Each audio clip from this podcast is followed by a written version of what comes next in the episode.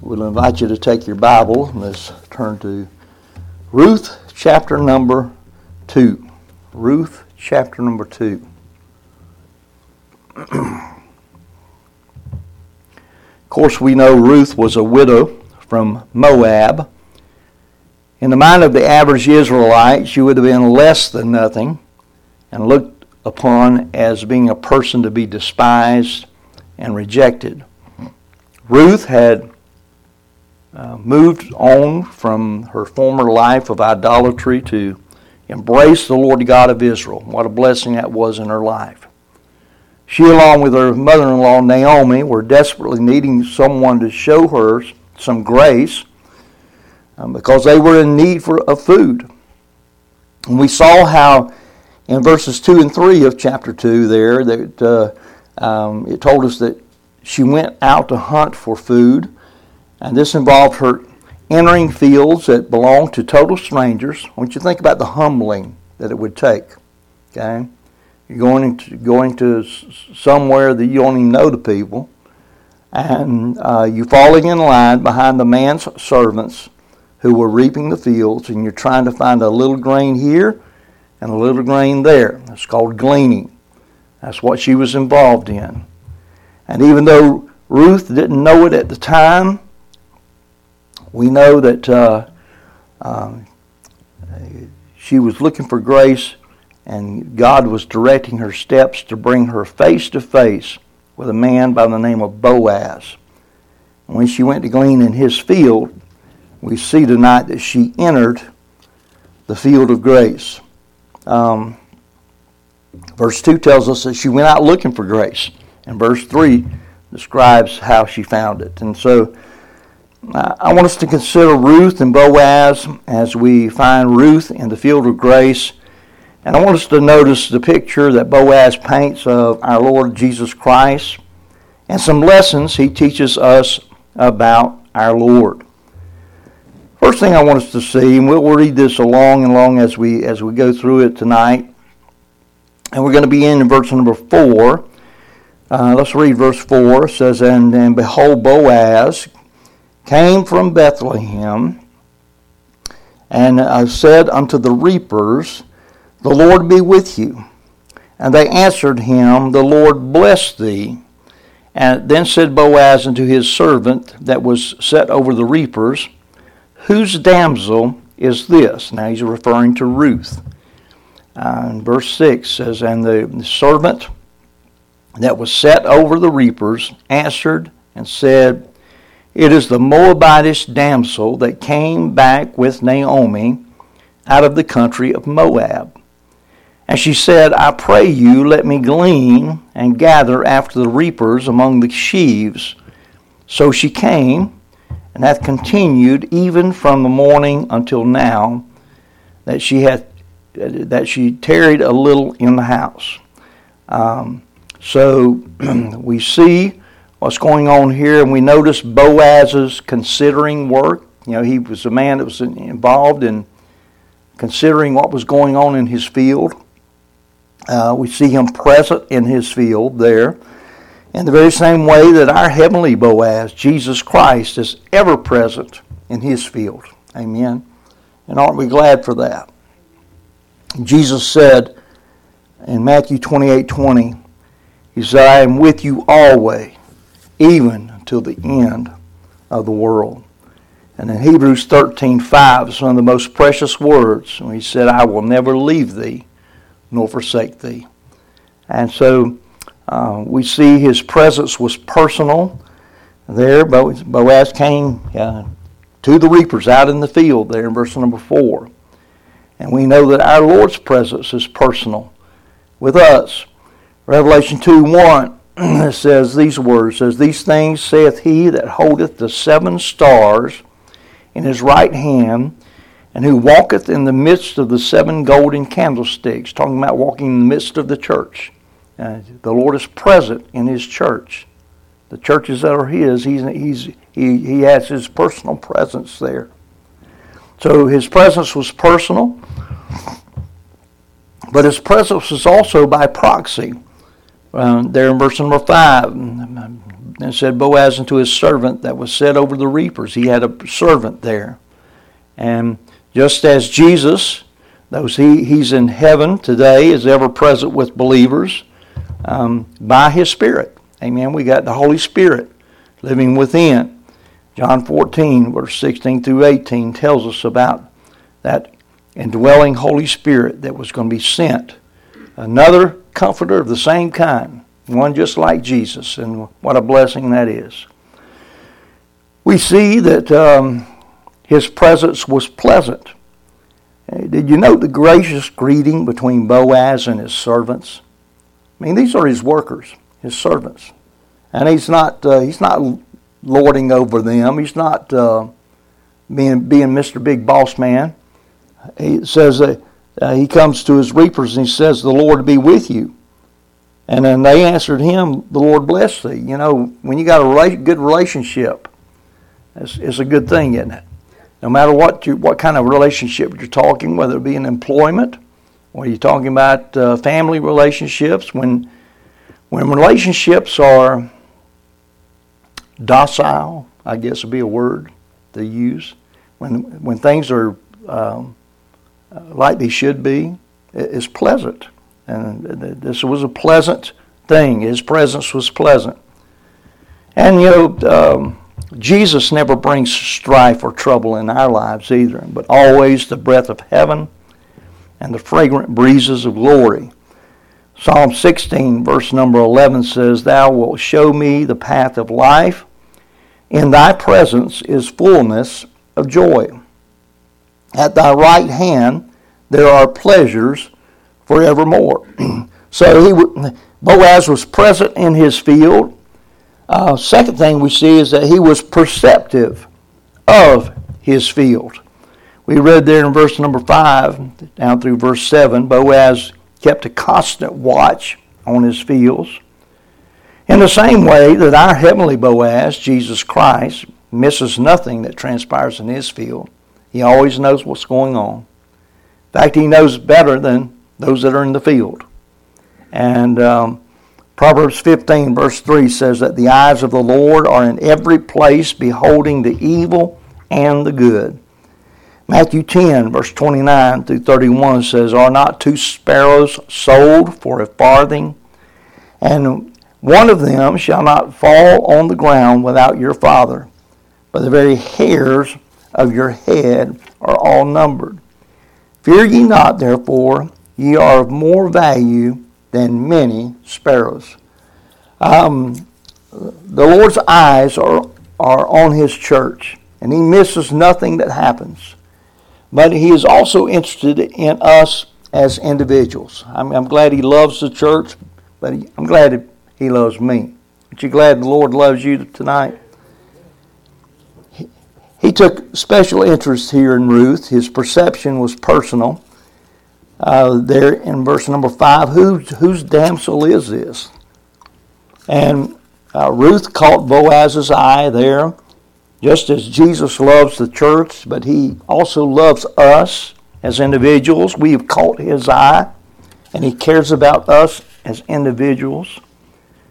Jeremiah 31, verse number 3 says, The Lord hath appeared of old unto me, saying, Yea, I have loved thee with an everlasting love. Therefore, with loving kindness have I drawn thee. Some of my favorite verses are found in Romans 8, verse 38 and 39, that say, For I am persuaded that neither death, nor life, nor angels, nor principalities, nor powers, nor things present, nor things to come, nor height, nor depth, nor any other creature shall be able to separate us from the love of God which is in Christ Jesus our Lord. The Lord cares for us, doesn't He? His, his perception of us is personal. We see his perception was powerful also there in verse number 6 and 7. Boaz wanted to know about her background, her activities, her, her motives. You know, Jesus knows everything there is to know about us without even asking anyone. And yet he still loves us and desires to be with us. Think about that. Jesus knows just, just what we are. And yet He loves us anyway. Don't you find that amazing? I certainly do. He calls us saints, and yet we're not worthy alone without His presence in our life. He calls us friends. We sang a while ago, what a friend we have in Jesus. He, he's, he's our friend. And yet again, we're not worthy. That's nothing but grace, pure and simple. So we notice Boaz's considering work. Second thing, we notice Boaz's commanding work, his commanding work. In verse number 8 and 9. Look at verse number 8. Then said Boaz unto Ruth, Hearest thou not, my daughter? In other words, you've been hearing what I've been saying to, the, to my servants? It's basically what he's saying here. Go not to glean in another field, neither go from hence, but abide here fast by my maidens. Let thine eyes be on the fields that they do reap, and go thou after them. Have I not charged the young men that they shall not touch thee? When thou art athirst, go into the vessels and drink of that which the young men have drawn. She won't even have to draw her own water. Amen. Uh, but we see uh, Boaz had a few words of counsel for Ruth here. And these commands were designed to encourage her in her work of gleaning. And they should uh, also speak to us today as well. We see, first of all, the, his command concerning Ruth's steadfastness. There in verse 8 and the first part of verse 9. Ruth was commanded to glean in his fields only. She didn't know it, but Boaz had plans to take care of her. Amen. If she would just abide in his field, she would enjoy the best that he had to offer. Don't you want the best of what God has for you? See, uh, as a child of God, if we'll abide faithful in the Lord's field, He will bless us beyond our wildest dreams. 1 Corinthians 15, verse 57 and 58. But thanks be to God, which giveth us the victory through our Lord Jesus Christ. Therefore, be, my beloved brethren, be ye steadfast, unmovable, always abounding in the work of the Lord. For as much as ye know that your labor is not in vain in the Lord. Now, the reason so many miss out on the Lord's best for their lives is that they don't abide in the Lord's field. They glean here and there looking for satisfaction in other places, but they never settle down and make the Lord's will their number one priority. I hope that the Lord is your preeminent priority. I mean, He's first place in your life. We can't decide to just glean wherever and whenever we want and expect God to bless us. God's looking for faithful stewards. 1 Corinthians 4 2. Let a man, um, uh, stewards are uh, found in stewards that a man be, be uh, found faithful. So we see his commanding concerning Ruth's steadfastness. We see his command concerning Ruth's safety there in verse, the latter part of verse 9. Boaz had commanded the men to leave her alone. Leave her alone. Boaz making sure no one took unfair advantage of Ruth.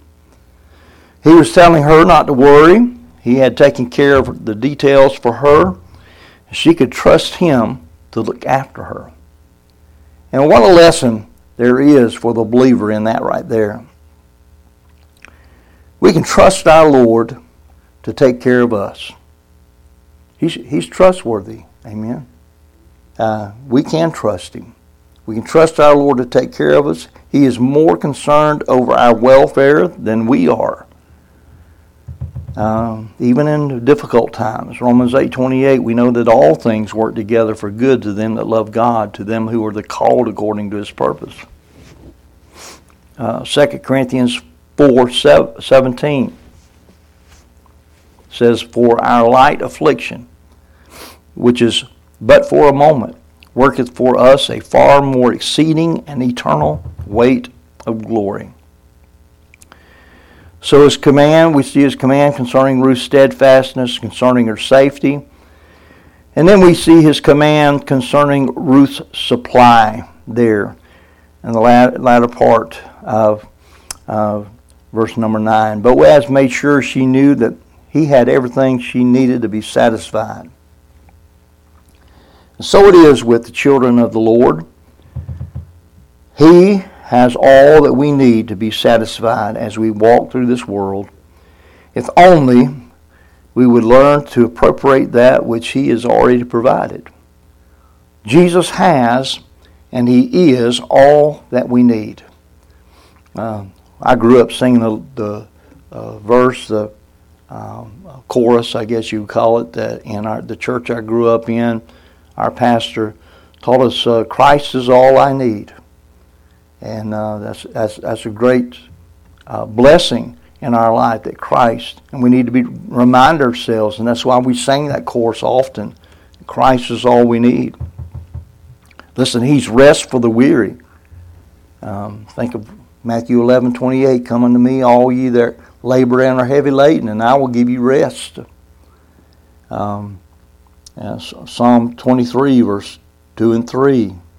Um, uh, not only does uh, verse 1 say, The Lord is my shepherd, I shall not want, but it says that He, he leadeth me beside the still waters. He, he, he uh, leads me.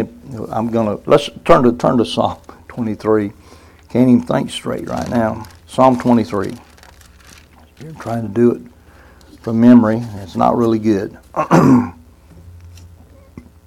it's all summed up, really. Everything about what the Lord uh, taking care of our needs is summed up right here in Psalm 23.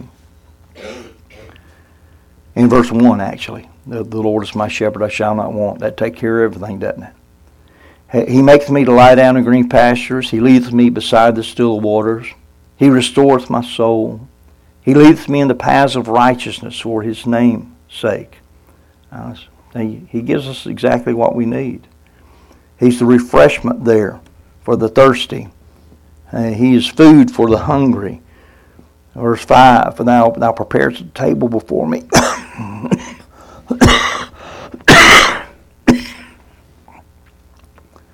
thou preparest a table before me in the presence of mine enemies. Thou anointest my head with oil my cup runneth over.